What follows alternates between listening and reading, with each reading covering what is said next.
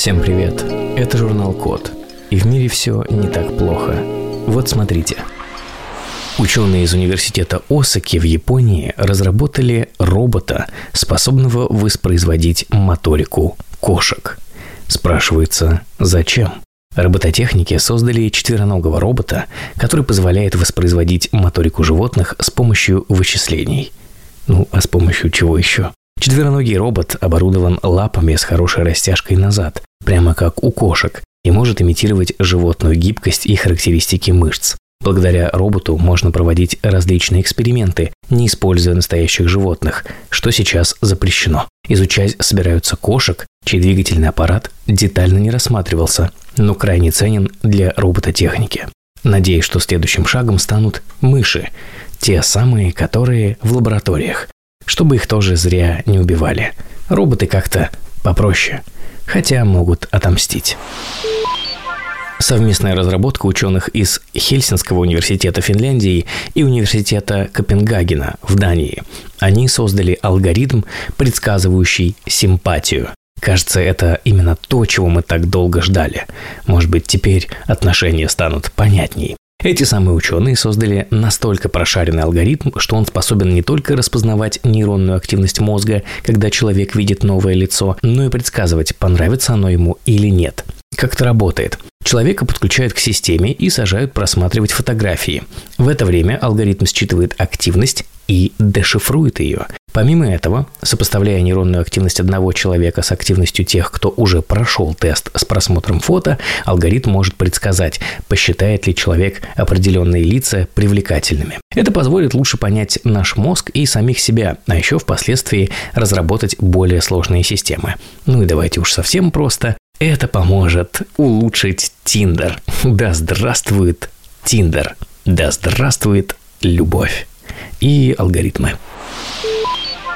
Ученые из австралийских университетов Латроба и Тасмании а, решили погрузиться в мир вомбатов. В целом, э, кто бы не хотел погрузиться в чудесный мир вомбатов, если вы не знаете, как выглядят вомбаты, вы очень многое потеряли, э, попробуйте в Яндексе поискать картинки вомбатов. Это, возможно, изменит вашу жизнь.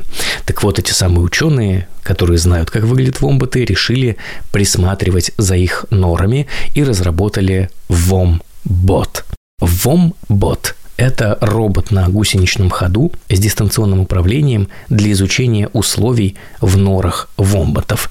По размеру 30 сантиметров в длину и весу 2 килограмма он меньше реальных животных. Помощью робота ученые исследуют узкие норы вомботов, которые могут достигать десятков метров в длину и содержать крутые участки и повороты. Для измерения температуры и влажности Вомбот оснащен камерами и датчиками, а для дополнительных устройств предусмотрен захват. Исследование 30 нор доказало, что условия в них благоприятны для выживания паразитических клещей, которые вызывают серьезное заболевание – саркоптоз. А вомбаты постоянно мигрируют по норам, в том числе чужим, заражая друг друга. Этого робота можно использовать для доставки инсектицидов в норы или для их охраны перед дезинсекцией с помощью прогрева. В общем, кажется, что у вомбатов есть проблемы, а ученые из Австралии придумали, как их решить.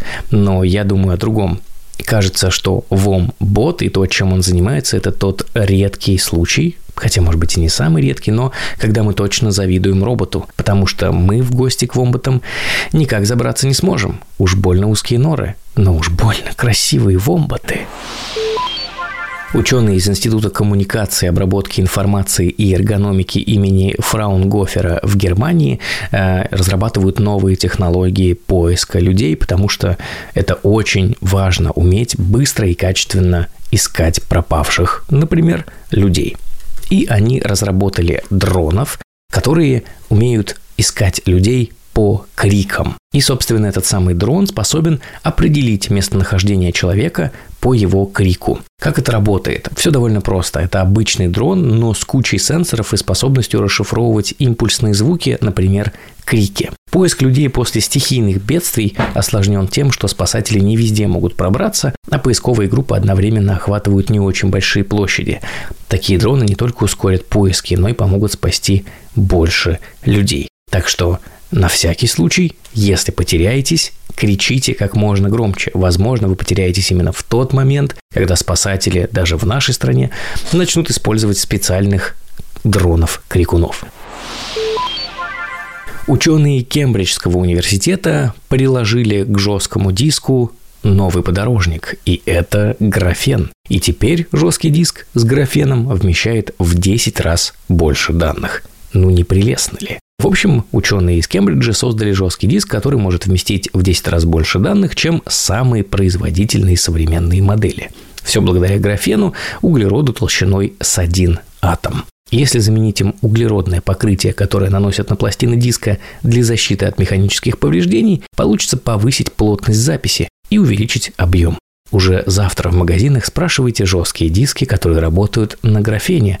Ну и вообще помните, что все, что угодно с графеном, в 10 раз лучше чего угодно без графена. Практически как с Bluetooth 10 лет назад. Графен рулит. Исследователи из Корнуэльского университета с коллегами из США, Германии и Швейцарии объединились и придумали новую технику микроскопии, которая позволяет увидеть движение атомов. Разработали эти люди настолько мощную технику микроскопии, что можно различить отдельный атом в трех измерениях и создать рекордно четкое изображение. Единственное размытие остается от теплового колебания самого атома. Электронный микроскоп используют в сочетании со сложными алгоритмами трехмерной реконструкции. Пожалуй, это настоящий прорыв микроскопии. С помощью новой техники можно визуализировать полупроводники, катализаторы и квантовые материалы, или даже соединение синапсов в головном мозге. В общем, кажется, вот-вот мы массово научимся смотреть на очень маленькие штуки – ну, вы поняли. И узнаем об этих очень маленьких штуках очень много всего интересного. Будем следить за развитием супермаленьких событий. Группа ученых из Института технологических инноваций Арабских Эмиратов, Университета Британской Колумбии в Канаде и Научно-технологического университета имени короля Абдалы в Саудовской Аравии придумали еще один способ для использования дронов. И теперь эти умные устройства будут использовать для обнаружения пожаров. А ученые, собственно, придумали, как определять лесные пожары на очень ранних стадиях, используя дронов и умные устройства. Хочется добавить, что на столько ранних стадиях, что они будут тушить русских алкоголиков, которые не умеют правильно разводить костры в лесу, но нет.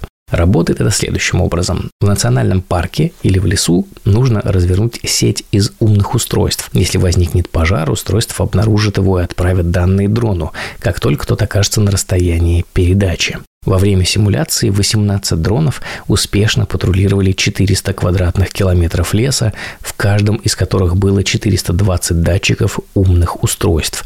Система обнаружила пожары размером 2,5 квадратных километра с почти идеальной точностью. Такая технология может быть эффективнее спутниковой съемки, которая обнаруживает пожар, когда тот достигает площади более 18 километров. В общем, кажется, скоро песня «Лесные пожары».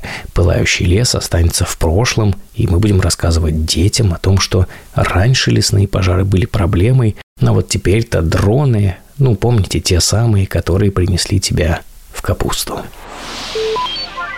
Инженеры MIT создали робота-акробата. Они разработали нового робота-гуманоида, который способен воспроизводить почти акробатические трюки благодаря программному обеспечению, рассчитывающему все детали. Робот снабжен кинодинамическим планировщиком движений с контроллером посадки, что бы это ни значило.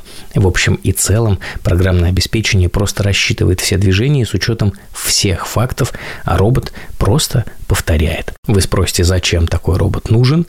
Ну, в целом для того, чтобы со временем заменить Олега Газманова на российской сцене, потому что пока других кандидатов не предвидится, а Олег не молодеет. А еще такие роботы смогут лучше ориентироваться и взаимодействовать со сложным пространством, которое обычно подходит только паркурщикам.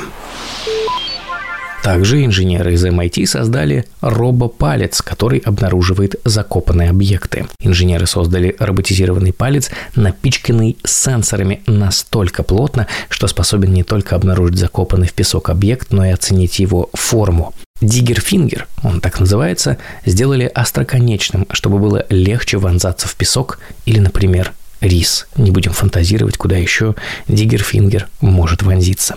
В дальнейшем такое устройство поможет при поиске подземных коммуникаций и даже бомб.